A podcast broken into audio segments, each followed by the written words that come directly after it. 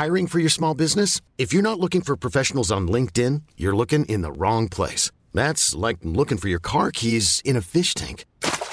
LinkedIn helps you hire professionals you can't find anywhere else, even those who aren't actively searching for a new job but might be open to the perfect role. In a given month, over 70% of LinkedIn users don't even visit other leading job sites. So start looking in the right place. With LinkedIn, you can hire professionals like a professional. Post your free job on linkedin.com slash achieve today. Salut, c'est Victoire Tuaillon. Ces derniers mois, avec mon équipe, on a travaillé sur une série exceptionnelle. Ça s'appelle 20 milieux sous ma chair. L'autrice, Caroline Potier, a exhumé des cassettes audio qu'elle enregistrait pour sa meilleure amie lorsqu'elles étaient ados et qu'elle traversait l'enfer, les violences que lui infligeait son père. À partir de son histoire, Caroline Potier, devenue journaliste, a mené l'enquête. Comment on pourrait éradiquer l'inceste? C'est beau, c'est intelligent, c'est bouleversant, et je pèse mes mots, c'est d'utilité publique. Pour continuer à sortir de l'océan du déni, écoutez 20 milieux sous ma chair, dans le cœur sur la table. Salut, c'est Thomas Rozek.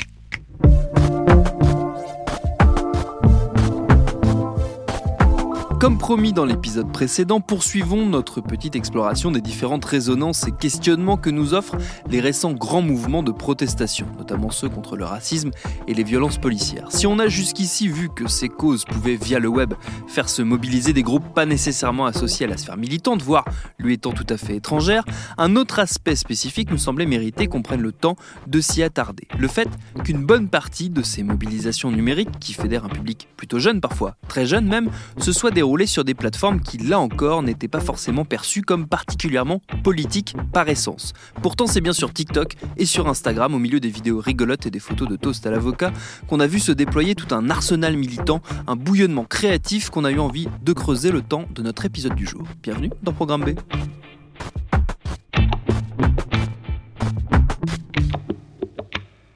Pour en parler, j'ai passé un petit coup de fil à Romain Badouard. Il est maître de conférence à l'Université Paris 2, spécialiste de la mobilisation politique en ligne. J'ai commencé en partageant avec lui une interrogation. Il existait avant une presse militante qui servait de point de rencontre et de boîte à outils intellectuelle à celles et ceux qui voulaient s'engager. Et j'ai demandé donc à Romain Badouard dans quelle mesure les nombreux comptes militants qu'on retrouve notamment sur Instagram sont les héritiers de tout ça. Je pense que tous ces comptes d'activistes et de militants en ligne sont à la fois les héritiers, mais euh, font aussi quelque chose d'assez nouveau qui s'articule justement à la presse militante. Parce que la presse militante, elle existe toujours aujourd'hui sous la forme de blogs, sous la forme de sites qui sont euh, parfois euh, très consultés.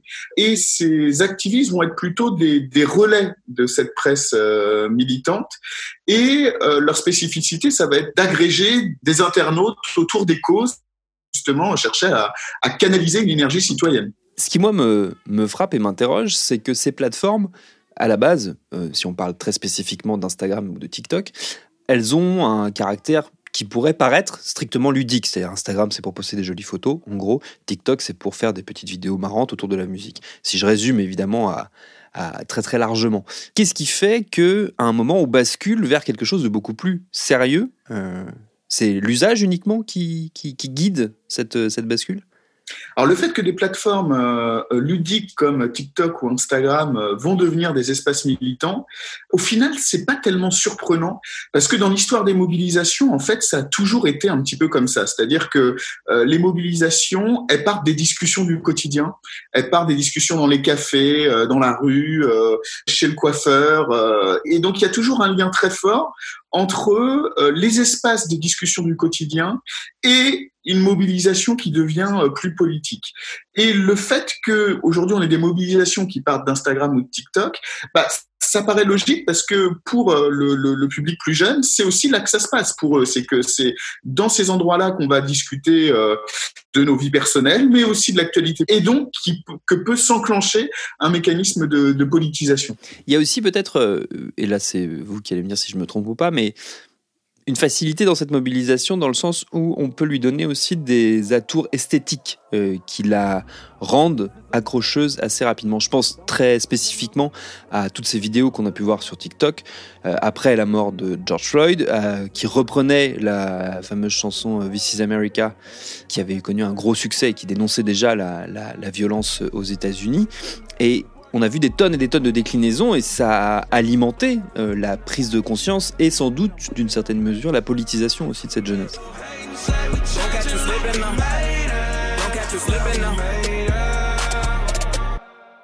Alors oui, c'est sûr. En fait, ce que font ces plateformes, c'est aussi euh, produire des formats de militantisme, des formats de, de mobilisation particuliers liés à leur design. C'est-à-dire qu'effectivement, sur TikTok, ça passe par la vidéo, sur Instagram par la photo, alors que sur Twitter, ça va plus passer par le lien, le texte, etc. Cela dit, il y a toujours eu une esthétisme de la mobilisation qui a joué un rôle important dans l'histoire. Euh, avant, c'était les, les, posters, euh, la vidéo aussi a joué un, un, rôle important dans les mobilisations militantes. Aujourd'hui, ce sont ces formats web qui sont plus interactifs, plus court, euh, plus dynamique, mais euh, qui effectivement passe par l'image, passe par le, caractère ludique pour sensibiliser, pour politiser un public qui potentiellement ne l'est pas euh, à la base. Est-ce que le fait qu'on puisse, qu'il soit participatif aussi, qu'elles soient participative ces plateformes, le fait qu'on puisse soi-même faire une déclinaison de la vidéo qu'on a regardée joue aussi un rôle? Ah oui, ça c'est très fort. La dimension participative de ces mobilisations, elle est, elle est très importante. Euh, D'une part, euh, l'idée qu'on puisse participer de manière très simple à une mobilisation générale, en un clic, ce que euh, parfois on appelle euh, le slacktivisme, euh, pour le critiquer justement en disant que c'est un activisme feignant ou en deux trois clics on a l'impression de participer à une mobilisation. Mais cette facilité-là, elle joue un rôle aussi très important dans sa capacité à agréger des gens qui resteraient peut-être loin des mobilisations politiques et qui vont se, se greffer au collectif. Et ça, c'est très fort dans le cadre des mobilisations contre les violences policières, par exemple. Il y a aussi beaucoup de gens sur ces plateformes qui ne sont pas victimes de violences policières et qui très certainement euh, ne s'y intéressent pas. Mais parce que euh, il y a une mobilisation avec des, formats qui vont les sensibiliser à ces questions-là, et parce que c'est facile de republier une vidéo, de la modifier, de retweeter, de, liker, etc., bah, ça va les, pousser à monter dans le train de la mobilisation en marche. Et ça, c'est une des grandes forces du numérique, cette capacité à faire venir des publics assez éloignés et euh, les agréger à un collectif. Est-ce que c'est une manière pour cette génération qui est très euh, friande de ces plateformes-là, parce que c'est vraiment les, plus jeunes euh, d'entre nous qui sont notamment sur TikTok, euh, pour l'instant, parce que ça changera sans doute au bout d'un moment. Est-ce que c'est une façon pour cette génération-là de se faire une culture politique, justement? C'est sûrement une façon de se faire une culture politique. Après, il y a quelque chose qu'il ne faut pas euh, négliger, c'est que euh, certes, les plateformes ont un, ont un rôle actif dans la, la, les formes que prennent ces mobilisations. Le contexte joue un, un rôle essentiel aussi, c'est-à-dire que pour la jeune génération, la question du féminisme, la question du racisme et des violences policières sont des sujets de mobilisation majeurs parce que ce sont les sujets euh, de l'actualité. C'est ce qui les concerne aujourd'hui, euh, euh, la jeunesse. Donc, elles, elles se mobilisent autour de ces sujets-là par les moyens à leur disposition.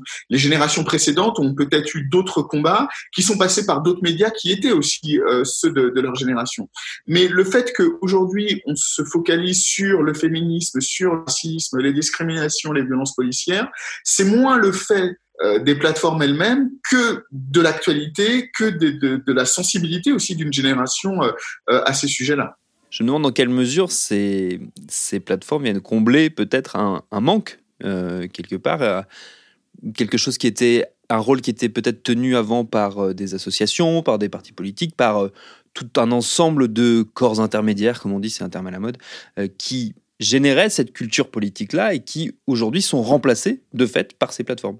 C'est sûrement vrai. Après, je pense qu'il ne faut pas fantasmer non plus un passé où euh, il y aurait eu une culture politique très forte euh, dans la jeunesse et qui aurait euh, totalement disparu euh, aujourd'hui. Je pense que la jeunesse d'aujourd'hui, elle a aussi une culture politique qui est très forte, mais qui est euh, moins canalisée par justement les corps intermédiaires, le milieu associatif, les partis politiques, qui jouent un rôle beaucoup moins important aujourd'hui dans les mécanismes de, mobilisation. Ça ne veut pas dire qu'il n'y a pas d'intérêt euh, politique de la jeunesse, ça veut juste dire que ça s'exprime autrement et que ça prend des formes qui sont davantage auto-organisées.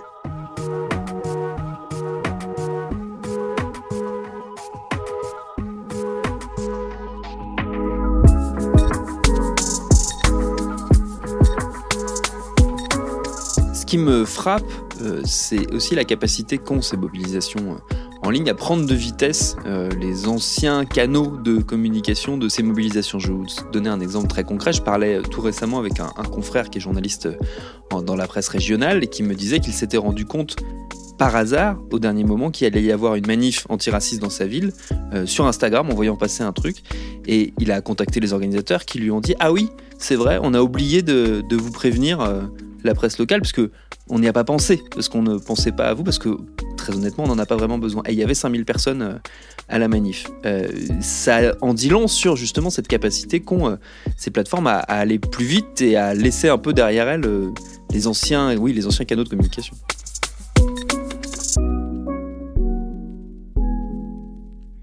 Alors c'est clair, elle, court-circuite même les, anciens euh, canaux de, communication et je pense que les anciens professionnels du, monde militant euh, doivent être parfois un petit peu décontenancés par justement cette dimension auto-organisée euh, et spontanée surtout parce qu'il y a aussi une dimension spontanée très forte, c'est que il y a une vidéo de violence policière, dans la foulée on crée un événement pour pour une mobilisation qu'on va pas forcément déclarer d'ailleurs parce que on n'est pas au fait de, de, comment ça fonctionne concrètement et puis il va y avoir 10 000 personnes sur la place. Donc ça, c'est vrai que c'est assez surprenant. Euh, mais en fait, pas tant que ça, puisque ces mobilisations, elles connectent euh, des, causes politiques et les publics qui y sont sensibles. Donc, ça paraît assez logique que des sujets qui concernent la jeunesse aujourd'hui euh, se passent sur les réseaux où se trouve la, jeunesse, sans passer par les canaux classiques de, la presse, même du mailing assez classique militant. Et à quel moment on peut imaginer que ça se rejoigne? C'est-à-dire que les, les anciennes structures, justement les corps intermédiaires qui ont l'habitude de structurer, de mener des mobilisations, rejoignent euh, ces, ces, mobilisations plus spontanées. Est-ce que ce sont deux mondes qui sont voués à rester en parallèle ou est-ce qu'il y a une possible convergence? Là aussi, c'est un terme très à la mode. Ah, moi, je pense qu'il y a une, convergence justement entre les, méthodes plus classiques de mobilisation euh, et les mouvements spontanés euh, liés des, réseaux sociaux. C'est que généralement, ça part quand même des réseaux sociaux, d'indignation du quotidien. Euh, ça se traduit dans la rue, par des occupations, par aussi des, actions de, terrain.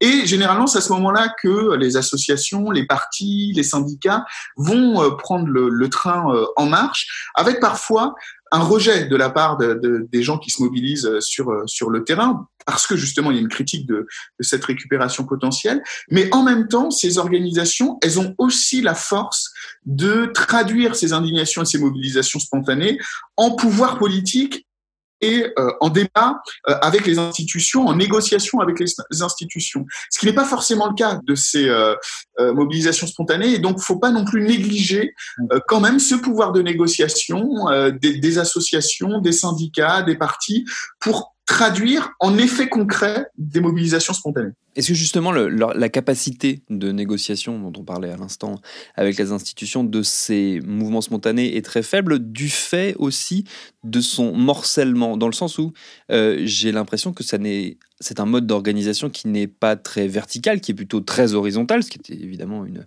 une qualité, mais qui est à son revers, c'est-à-dire qu'il n'y a pas forcément de porte-parole, de personnes qui sont en charge de euh, condenser et de traduire, là encore politiquement, euh, les revendications. Alors cette, cette horizontalité, c'est à la fois la grande force et la grande faiblesse de ces mouvements. C'est-à-dire que la, la, grande force, c'est la, la, la, possibilité à justement euh, mobiliser très rapidement euh, des publics très divers autour d'une cause commune. Et la grande faiblesse, c'est effectivement cette idée de, de, qui nous représente, qui parle en notre nom et qui est capable de négocier euh, en notre nom. Ça, ça a été très fort, par exemple, pendant le, le mouvement des Gilets jaunes. On est face à un mouvement qui est, qui est vraiment d'une très grande ampleur, qui occupe l'actualité pendant quasiment un an. Mais dès qu'une tête émerge pour prétendre parler au nom du mouvement, elle est euh, automatiquement critiquée et délégitimée sur les réseaux. Et euh, ce qui fait aussi que euh, derrière l'action sur le terrain, elle a du mal à se traduire par des revendications fortes. Alors après, c'est pas toujours d'ailleurs son envie ni son but quoi d'avoir des, revendications fortes, mais il n'en demeure pas moins que si il y a une volonté derrière un mouvement social de faire changer les choses, ben, il faut que un moment, ça se formalise et que euh, qu'il y ait des revendications qui essayent de faire changer les lois ou en faire passer des nouvelles, etc., etc. Et ça, c'est effectivement une des faiblesses de, ces mobilisations. L'une des difficultés quand on est euh, euh plus considéré comme un jeune comme moi, mais toujours journaliste et toujours intéressé par ces questions, c'est de réussir à, prendre le train en marche et, à suivre. Est-ce qu'on a une idée déjà, vous qui êtes euh, chercheur et qui suivez tout ça, de d'où partiront les prochaines euh, mobilisations éventuellement et de quelles plateformes risquent de, remplacer euh, TikTok et Instagram qui sont maintenant mainstream quasiment alors ça, c'est toujours très difficile euh, à dire. Je pense que la plateforme des mobilisations de demain, euh, elle n'existe pas encore. On voit quand même dans le, monde militant la centralité des plateformes de pétition. Et ça, c'est vrai pour toutes les générations. Euh, même si elles n'ont pas d'effet très concret sur le, changement politique, ces pétitions, elles permettent d'agréger et de quantifier une mobilisation, de voir très concrètement combien de personnes vont adhérer à un argument, à une proposition, etc.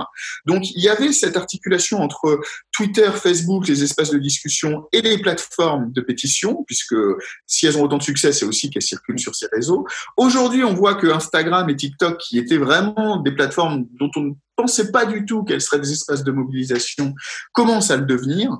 À quoi ressembleront les mobilisations de, demain? Ça, c'est très compliqué de le dire. Si ce n'est, ce qu'on peut dire quand même, c'est que les espaces de discussion informels du quotidien, peut-être même surtout lorsqu'ils ne sont pas politiques, sont voués à un moment à devenir des espaces de mobilisation.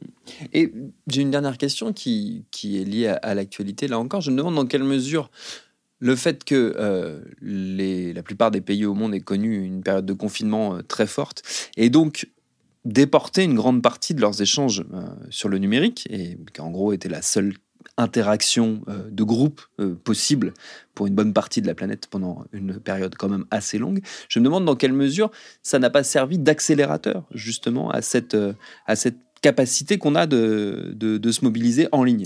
Ah, ah, le, confinement a joué un rôle euh, très important là-dedans, puisque euh, une très grande partie de la population se retrouvait au même moment sur ces réseaux, avec du temps généralement aussi, pour, euh, pour un peu plus s'intéresser aux questions politiques en fait, il y a eu plusieurs phases dans ce confinement. Il y a eu à la fois une, un début où on voyait beaucoup de solidarité, beaucoup de second degré, beaucoup de rire, euh, parce qu'il y avait une espèce de pression euh, dont on, avait besoin de d'évacuer, euh, notamment par le rire. Et puis petit à petit, la discussion politique s'est mise en branle et des mobilisations sont apparues. Et le fait qu'on ait tous beaucoup de temps pour être sur les réseaux, enfin tous non, mais qu'il y ait plus de temps pour être sur les réseaux, euh, a joué un, rôle dans le fait de, sensibiliser euh, une bonne partie de la population à un certain nombre de questions politiques.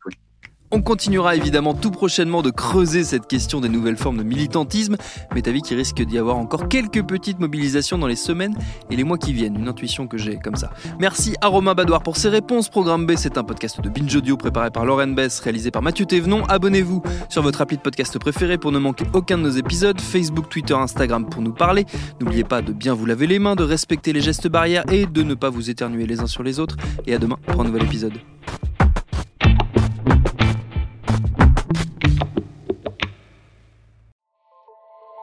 Salut, c'est Sinamir du podcast L'Affaire. En 2016, je suis monté sur un bateau de sauvetage en Méditerranée et ce que j'y ai vu n'a pas changé. En tout, depuis 10 ans, on compte même près de 30 000 morts sur cette mer. Alors, dans le naufrage, notre nouvelle enquête, j'ai voulu raconter un cas concret. Comment 130 personnes sont mortes en 2021 à la frontière de l'Europe, malgré des dizaines d'appels de détresse. Qui n'a pas pu les sauver et pourquoi? Qui étaient ces disparus? Et surtout, comment on en est arrivé à ne plus parler de 130 personnes qui meurent le même jour sur un bateau au milieu de la Méditerranée? Le naufrage, c'est la nouvelle série du podcast L'affaire de Paradiso Média. Une enquête que vous pouvez retrouver gratuitement chaque semaine à partir du 27 mars 2024 sur toutes les applications de podcast.